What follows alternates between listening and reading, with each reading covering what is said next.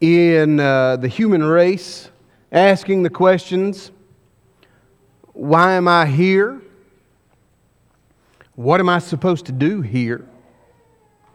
What happens after here? And as we looked at that, we looked at the idea of is there death after life? The fact of the matter is, with eternity, there are two sides to that coin. And since we last week looked at the idea of hell, let's ask this question this week Is there life after life? The fact of the matter is, the simple answer is yes even though grammatically it ought not be that way. But let's explore this idea of life after life. If you have a brown songbook in front of you, on page number 11, what you'll see is a song that is written and it's entitled Above the Bright Blue. That song lyrics go this way There's a beautiful place called heaven. It's hidden above the bright blue where the good who from earth ties are riven live and love an eternity through. This land of sweet rest awaits us. Someday it will break on our view.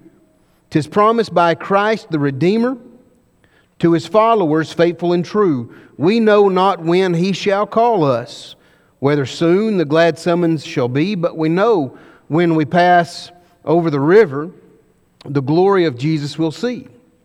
Above the bright blue, the beautiful blue, Jesus is waiting for me and for you. Heaven is there, not far from our sight. Beautiful city of light.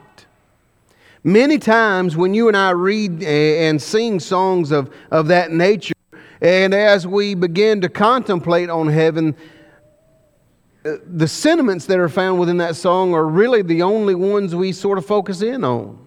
We see the beautifulness of, of heaven itself and the beauty that's found therein. We see that it's hidden just past that faithful child of God's last breath. We see that it's promised by God. We see that those who are good and faithful will be there, and that place will be filled with love and be filled with the very glory of God. But that really only scratches the surface of what God has told us about heaven. Remember last week we started with a word you didn't know? Let's start there again. Here's a word you don't know. And before we get too far into this word, let's look at language as, a, as an overall picture. So, language is funny and weird all at the same time. Most of the time in the Greek language, uh, it is a very descriptive language. You, you recall there are four Greek words for our one English word, love. Now, we put qualifiers on our word love so we can distinguish which Greek word that is. But when you are translating or, bringing words over from other languages, you can't give them extra words if there's only one word for it. So this word comes from a Hebrew word. And Hebrew is a very, uh, while Greek's a very poetic language, Hebrew is a very guttural and basic language. Uh, you remember you're dealing with shepherds, and then they go, mmm, flock, move. You know, and that's about it. There, there's not a lot of color and, and wonderment seen within the Hebrew language, although the Greeks may say, we should take our flocks, move them from this green pasture over to that other green pasture going past this little babbling brook, you see? And it's all the same statement. So here you have the word ouranos. And in the Hebrew, into the Greek, it has four different meanings. The first meaning is exactly right where your head is. It's the air you're breathing. Right here, right where you are. And if you stand up, it's there too. If you lay on the floor, that's where it is too. Imagine that It's just where your head is. The second idea is where the birds fly, just a little bit higher, where you and I see the glory and the wonder of God, and we see those birds in the heavens. The third place is the home of the moon and the sun and the stars, where the heavens declare the handiwork of God Himself. And of those three out of four, none of those are what we're dealing with. It's the fourth one. It is the dwelling place, the home of God. You see, all of those other uh, instances of using the idea of heaven have something to do with here. But number four has to deal with the hereafter. 683 times the word heaven is found in the Bible, and it's found in every spot from the idea of where our heads are to where the, the, uh, the planets are, even to where the home of God is. 500 or 256 times the idea of heaven is found in the New Testament. Go back to last week. We looked at the, the nature of man as he deals with hell and, and how he wants to excuse it or move it away from, from what he would want to do. You know why that is? Because as you and I study through the idea of hell, when we look at that, it's a punishment. How many of you have children? Just go ahead and raise your hand. This is not a trick question. Good. How many of you like to punish your children? All right, there are a couple of y'all I need to talk to. We don't like that. We don't like to talk about that. We don't really want to think about that. But sometimes it has to happen. And such is the, the human's view of hell. I don't want to talk about it. I don't want to look at it. I want to pretend like it doesn't happen. It will. When we look at heaven, though, we look at it in different ways. A poll was taken, taken quite recently, has two questions. One, do you believe in hell? Two, do you believe in heaven? Number one, do you believe in hell? 12% of Americans now, do you hear what I'm saying? 12%, that's two more than the fingers I have. 12% of Americans say they believe in hell. Then on to question two Do you believe in heaven? 88%. 88% believe in heaven. Hmm.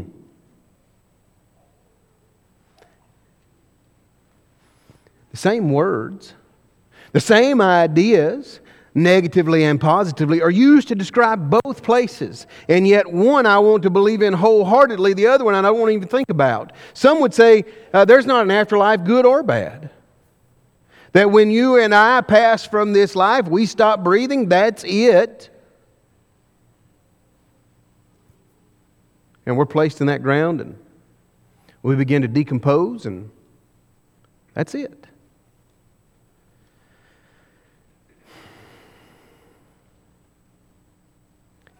That's a sad thought.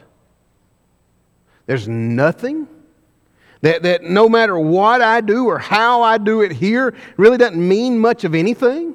What a sad thought that is. There are others who will say it's only the religious, uh, religiously sincere that will be in heaven. Wait just a moment. We might not believe that either. And you say, Preacher, I'm, I'm pretty sure I believe that. Let me ask you a question. How religiously sincere do you believe those gentlemen were who entered those planes on September the 11th? Now, we begin to look at this in a scope of the globe, and we have to say perhaps it's not just the religiously sincere. Others say, Don't you know 1 John chapter 4 and verse 8, preacher? I mean, you have that book. You talk about that book all the time. Obviously, you've read that, haven't you? Know God is love, so He's going to save us all. Shame, shame, shame. Have I not read? I have read 1 John 4 and verse 8. Have you not read the rest of it? It is not simply just the fact that God loves a man, that He's going to save man. It's not the fact that God loves Americans, He's just going to save me because I'm born somewhere geographically. That's not the point. Man has always, whether he has decided to look at heaven or hell in this perspective, has always wanted his cake and to eat it too. It's a man by the name of R.G. Lee, not a member of the church, but he makes a great statement about heaven and really eternity, or heaven itself, as you and I look at it. Here's what he says Heaven is the most marvelous place in the wisdom of God, or that the wisdom of God could conceive. And it's the most marvelous place that the power of God could prepare. So when you and I begin to look at the idea of heaven, we begin to see its magnificence. And while other people bring out the idea of its magnificence, we try to ascribe it in human language, and it just it doesn't work very well.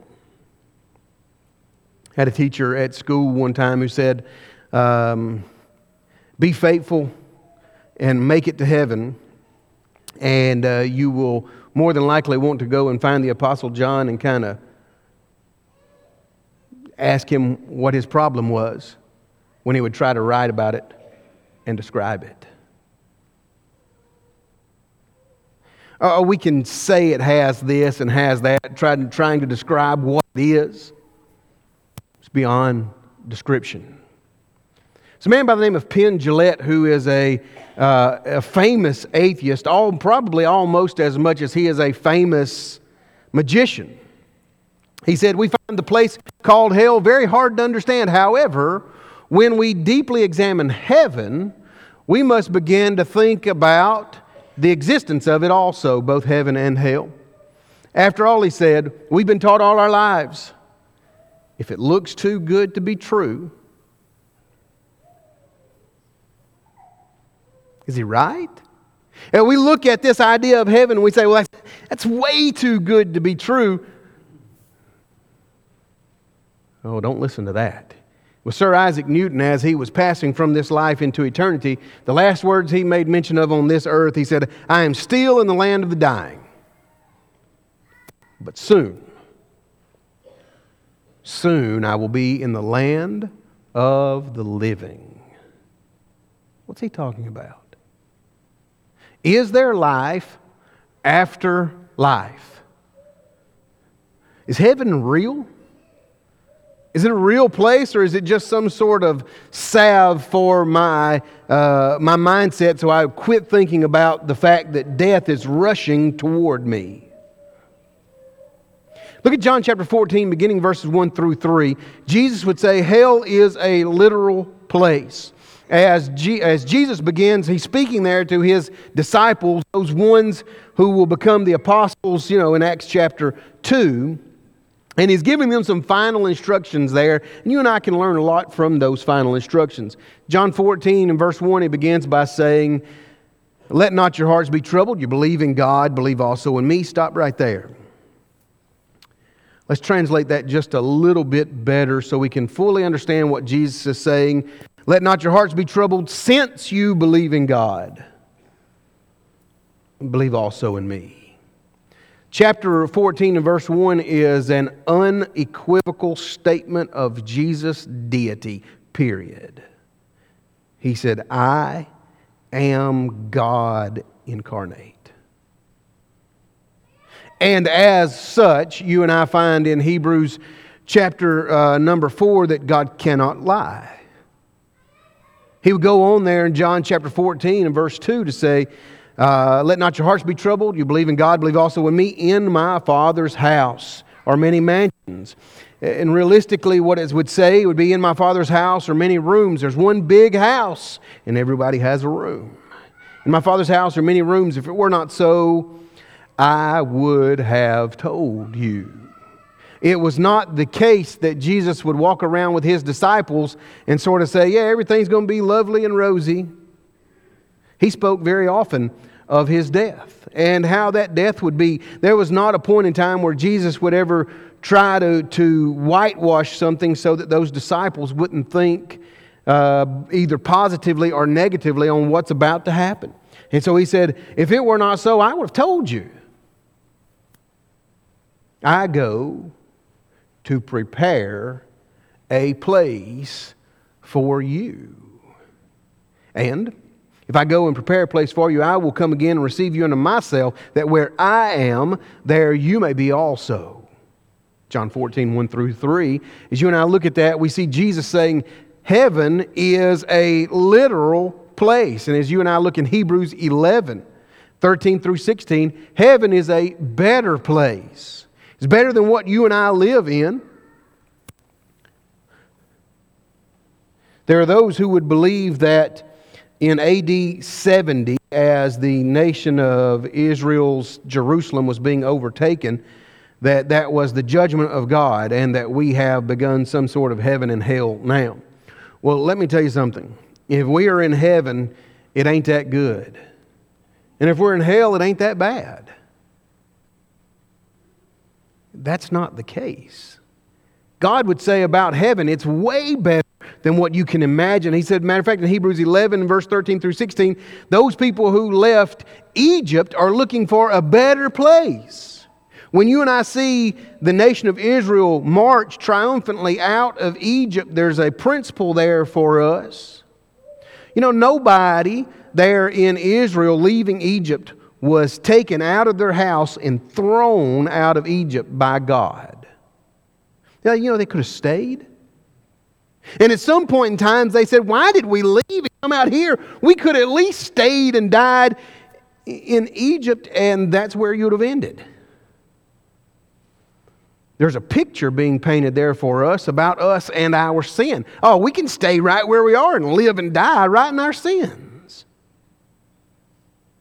But if I want the reward of God from heaven, then I'm going to be searching for that better place. I'm going to leave this place of oppression and search for that better place. You find in 2 Corinthians chapter 5 verse 1, it's an eternal place. It's the same type words that are used about hell in uh, Matthew chapter 25 and verse number 46. It's eternal. It's it's Remember last week we talked about hell lasting forever even if we could not fully encapsulate the idea of forever in our minds? That's how long heaven will be. Just as long. It's the place of eternality. That is, the place that, that never ends, the place that no one ever grows old and nothing, the day doesn't change. I was cutting grass yesterday. Let me take that back. I was weed eating a lot of weeds yesterday. It's always fun. And constantly on my mind as I was knocking down weeds was this you better get finished before dark. You know how silly you look in the dark with a headlight on trying to. You can't do that. You better get done before dark. We have time limits on our days. Heaven's not that way. There is no time limit. Time doesn't exist. It's rest for the weary. Hebrews chapter 4, verses 9 through 11, there Jesus said, I will provide rest. Rest. So after I weed eated a little bit yesterday, I came in, took a shower to get all the weeds off of my face, and then I sat down.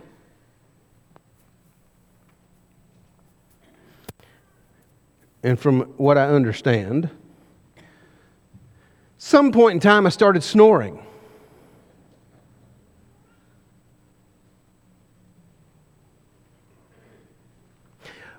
My job does not require a lot of physical labor.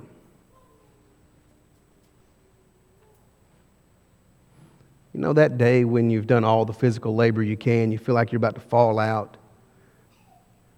And you have your meal and you sit down and think, I'm going to watch this or that. And then you wake up and it's about 2 in the morning and you decide to go to bed. Our body craves that rest after that work.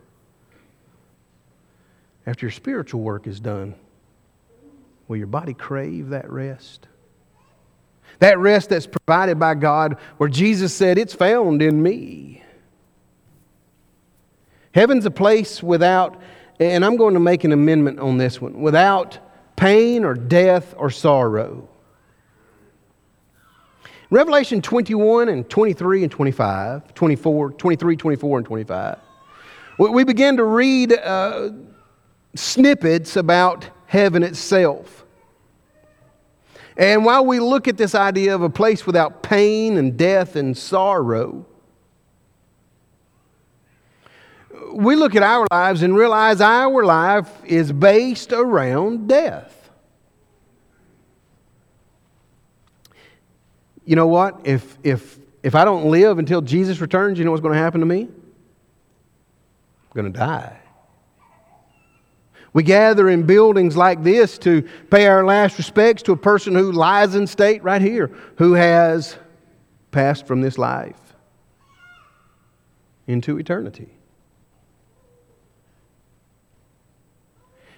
What about a place that doesn't have those kind of gatherings?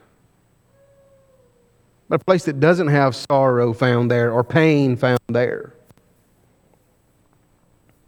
It is the book of Revelation, chapter 14, that tells us that God will wipe every tear from our eyes. Now, let me tell you the differences between males and females as far as I know. Miss Brandy's raising her eyebrows. I don't know much. If I hurt bad enough, I will cry.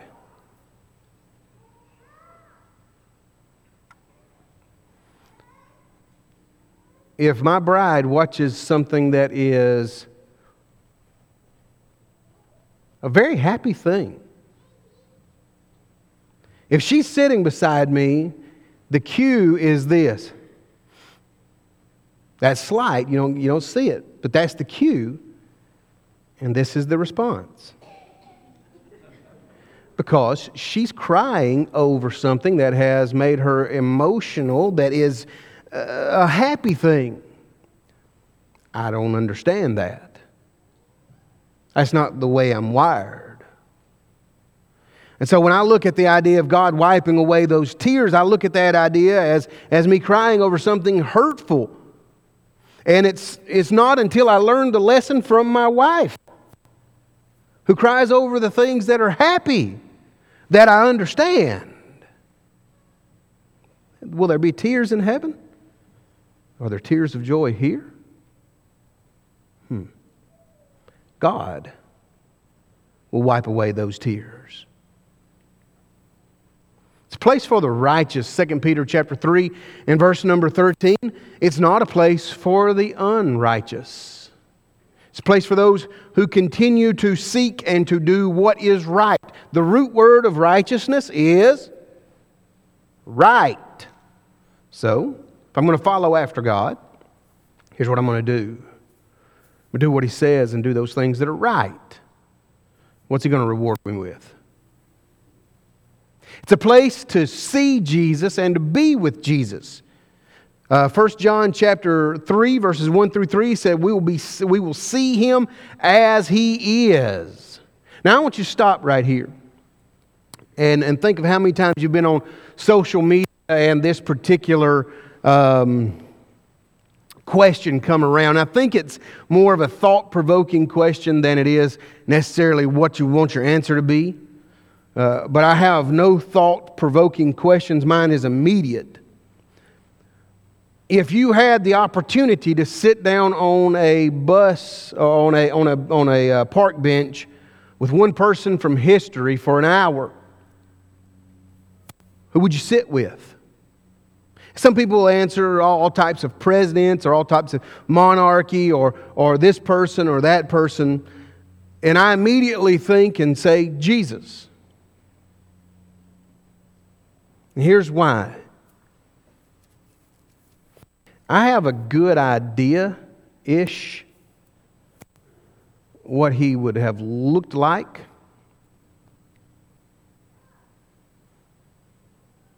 And it's nothing like the 15th century paintings from England.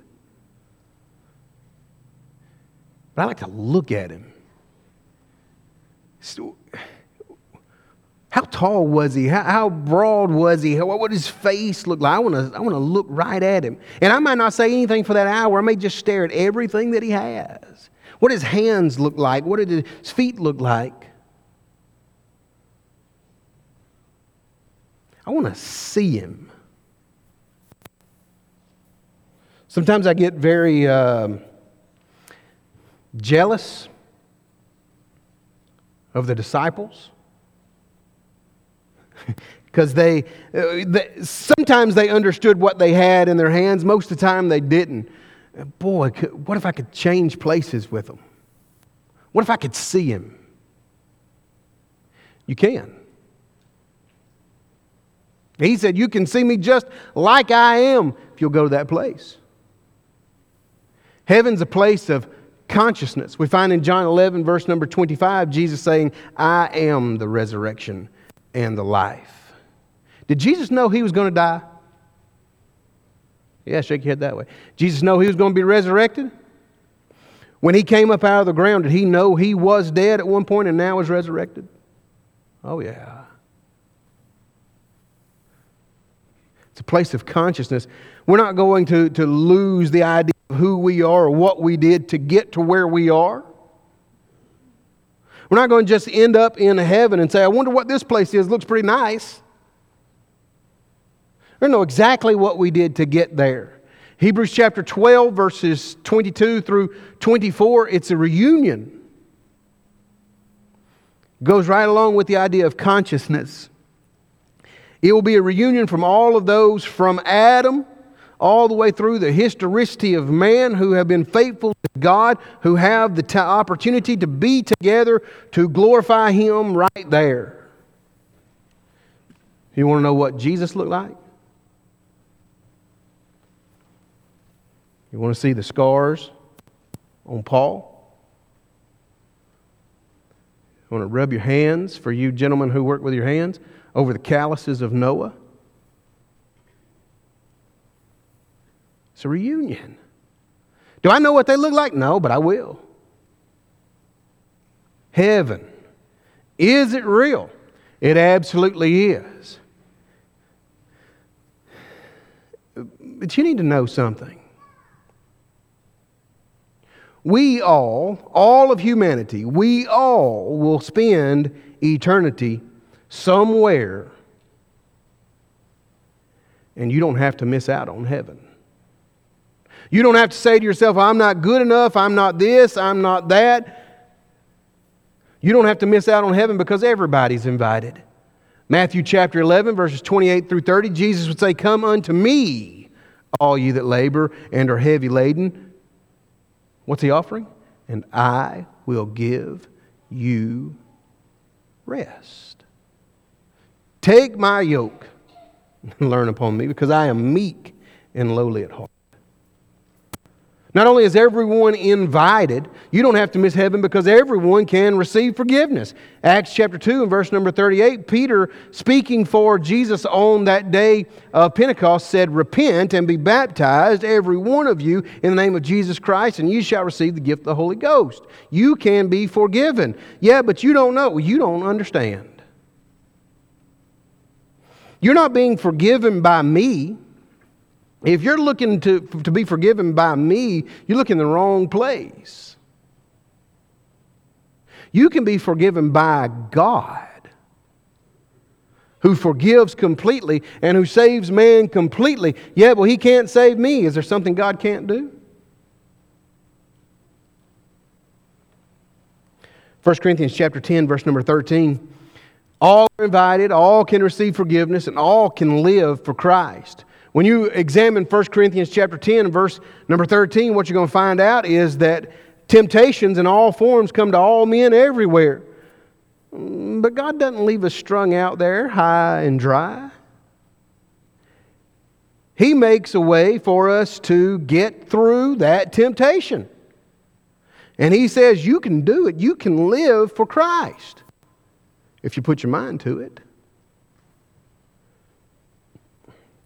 In his 2 Timothy chapter 4, 6 through 8, that Paul would say by the inspiration of God that everybody can be rewarded.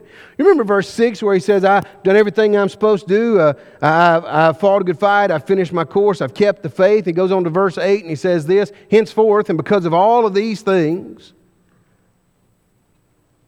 henceforth there's laid up for me a crown of righteousness, which the Lord, the righteous judge, shall give me on that day.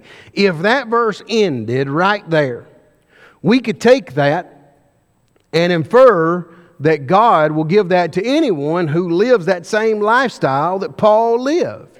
That same faithfulness that Paul lived, God will reward. But you don't have to suppose. Paul will spell it out for you. Henceforth, there's laid up for me a crown of righteousness, which the Lord, the righteous judge, shall give me, and not only to me,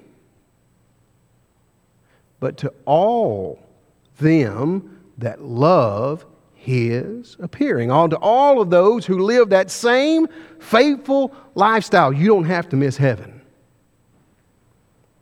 But the fact of the matter is this you and I will live somewhere in eternity. Where exactly that is depends on the next two minutes. Don't pack up. Two minutes for eternity. Pay attention. You ready? If you have not been obedient to God and His plan to save man, today is the day to do that. Today is. Today is the day to hear what God has to say and believe it. Today is the day to repent of your sin, to confess that Jesus is the Christ. Today is the day to be baptized, having those sins washed away and being added to the church by Jesus Himself. And as I look around our assembly this morning, I see those who may not have. I see a lot of those who already have. I told you it was only two minutes, so here we go. Your eternity depends on this. Are you still as close to the Father as you were when you were toweling off in those rooms back there? Or have you walked away? The fact of the matter is, God wants faithful children. Children, yes, and faithful children, obviously. If you haven't been faithful, it's time to come home to a God that loves you, and to a family that misses you. And do those things right now while we stand and sing.